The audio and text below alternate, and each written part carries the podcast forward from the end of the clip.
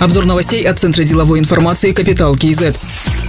Агентство Fitch подтвердило суверенный кредитный рейтинг Казахстана на уровне BBB, прогноз стабильный. Это отражает фискальную устойчивость экономики страны, колебаниям цен на сырье, отметили аналитики агентства. Также, по их мнению, несмотря на шоки, связанные с ценами на нефть и распространением коронавируса, сохраняется низкий уровень государственного долга и значительный объем фискальных резервов, достаточно для смягчения внешних шоков. В то же время в агентстве считают, что казахстанский банковский сектор пережил первый этап ухудшения качества займов, вызванного пандемией коронавируса. В среднесрочной перспективе качество активов банков останется под давлением населением.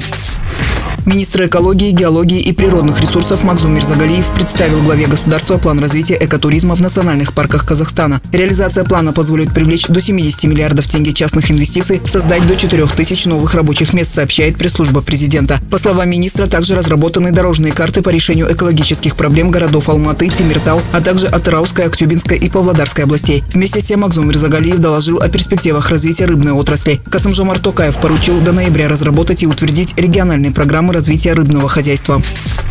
Руководителям компании надо обновить списки сотрудников для получения статуса в системе обязательного медстрахования. В фонде медстрахования напомнили, что бизнес освобожден от уплаты взносов до октября, но ежемесячно до 25 числа необходимо подавать сведения о сотрудниках для присвоения им статуса застрахованных. По данным на 20 августа остается неактуализированная информация еще по 61% работникам предприятий, освобожденных от уплаты взносов и отчислений. Если данные не будут внесены, есть риск, что в сентябре часть сотрудников МСБ может оказаться не застрахована в системе.